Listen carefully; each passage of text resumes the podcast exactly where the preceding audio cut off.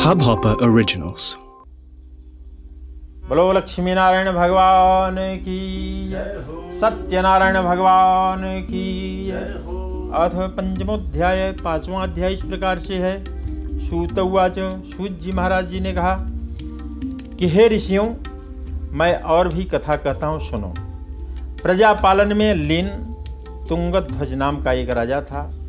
उसने भी भगवान का प्रसाद त्याग कर बहुत दुख पाया एक समय वन में जाकर अन्य पशुओं को मारकर बड़ के पेड़ के नीचे आया और वहाँ उसने ग्वालों को भक्ति भाव से बांधों सहित सत्यनारायण जी का पूजन करते देखा। राजा देखकर भी अभिमानवश वहाँ नहीं गया और न ही अछूत समझ कर प्रसाद ग्रहण किया। जब ग्वालों ने भगवान का प्रसाद उसके सामने रखा तो प्रसाद परित्याग करके अपनी सुंदर नगरी को चल देता है। वहीं उसने अपना सब कुछ नष्ट पाया। तो वह समझ गया, यह सब भगवान ने ही किया है। तब वह विश्वास कर ग्वालों के समीप गया और विधिपूर्वक पूजन कर प्रसाद ग्रहण करता है बंधु बांधवों को बुलाया और सबसे ग्वाल वालों से क्षमा मांगा कि हमें क्षमा कर दीजिए। सबने क्षमा कर दिया कि हमारे राज्य के राजा हैं।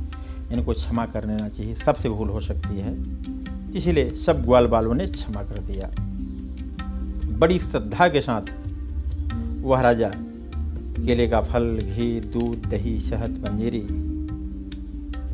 और बंद बांधों को बुला करके ग्वाल बालों को बुला करके, उसी बड़ वृक्ष के नीचे भगवान की कथा, बड़ी निष्ठा के साथ श्रवण करता है और भगवान से प्रार्थना किया कि प्रभु जैसे पुनः हमारा धन प्राप्त हो जाएगा, मैं हर पूर्णमासी और संक्रांति के समय भगवान की कथा श्रवण करता रहूँगा।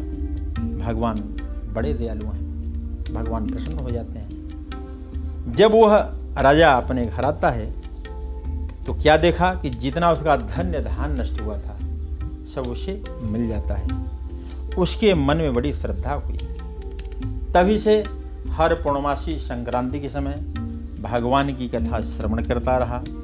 जब तक संसार में राज सुख भोग किया, अंत में वैकुंठ लोक हो जाता है। भगवान को कोई काल कहता है, कोई ईश कहता है, कोई सत्यनारायण कहता है, कोई सत्यदेव कहता है, कोई ब्रह्मा, कोई विष्णु, कोई महेश, ईश्वर एक हैं। उनके अनेक रूप हैं। हर रूप में अपनी पूजा को स्वीकार करते हैं, भक्तों के मनोरथ को पूर्ण करते हैं। जिस प्रकार से हम थोड़ा थोड़ा धन संचित करके कई वर्ष में काफ़ी धन इकट्ठा करते हैं। उसी प्रकार से नित्य में सत्कर्म करना चाहिए। यही सत्कर्म पुण्य अंत में मोक्ष के मार्ग में सहायक होता है।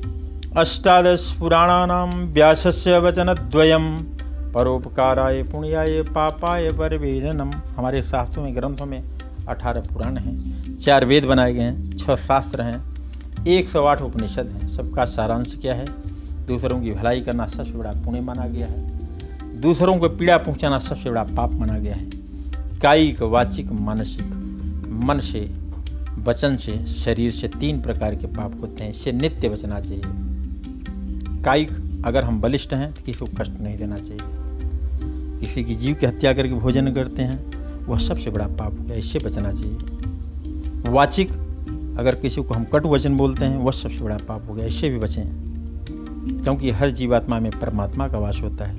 मानसिक बार बार हम किसी का हित चाहते हैं, वह भी पाप हो गया। इससे भी बचें। तीन प्रकार के पापों से नित्य हम सबको बचना चाहिए। परोपकार आए पुण्य आए परोपकार करना सबसे बड़ा धर्म है, पुण्य है, और नित्य करना चाहिए। यही सत्कर्म, यही पुण्य अंत में हमारे साथ जाने वाला है और कोई वस्तु नहीं जा सकती। उसके पश्चात जिन्होंने पहले इस व्रत को किया। अब उनके दूसरे जन्म की कथा को कहता हूँ। वृद्ध सतानंद ब्राह्मण, जो कथा में आया है, वह सुदामा नामक जन्म लेकर अंत में मोक्ष हो गया। उल्कामुख नाम के राजा महाराज दशरथ होकर बैकुंठ को प्राप्त हुए। साधु नामक के वैश्य मोरत ध्वज बनकर अपने पुत्र को आरे से चीर कर मोक्ष को प्राप्त किया। उनकी कथा इस प्रकार से है कि एक बार भगवान ने उनकी परीक्षा लिया था। तो क्या होता है, भगवान श्री कृष्ण ने एक शेर अपने साथ ले आया और बोला कि यह शेर बहुत भूखा है, इसे भोजन दो। और साथ में शर्त यह है कि तुम और तुम्हारी स्त्री काटे और आँसू भी नहीं बनना चाहिए। तब जाकर हमारा यह शेर भोजन ग्रहण करेगा। अंतोगत्वा क्या होता है कि मोरध्वज अपने पुत्र को आधे चीरने लगा और उसे आँसू निकल आया। तब भगवान श्री कृष्ण ने कहा कि यह हमारा शेर अब नहीं ग्रहण करेगा, क्योंकि दूषित हो गया। स्वयं लड़का कहता है कि, प्रभु, हमें तो इस बात का दुख है कि पूरा हमारा शरीर क्यों नहीं ग्रहण किया जा रहा है? इस कारण मैं दुखी हूँ। अंत में भगवान प्रसन्न हो जाते हैं और उसके पुत्र को जीवित कर दिया। भगवान श्री कृष्ण ने पूरे परिवार को वैकुंठ धाम दिया। और महाराज तुंगध्वज। अगले जन्म में क्या हुए? स्वाम्भु मन हुए। भगवान की कथा सुनकर, अब भक्ति युक्त कर्म कर अंत में मोक्ष को प्राप्त किया।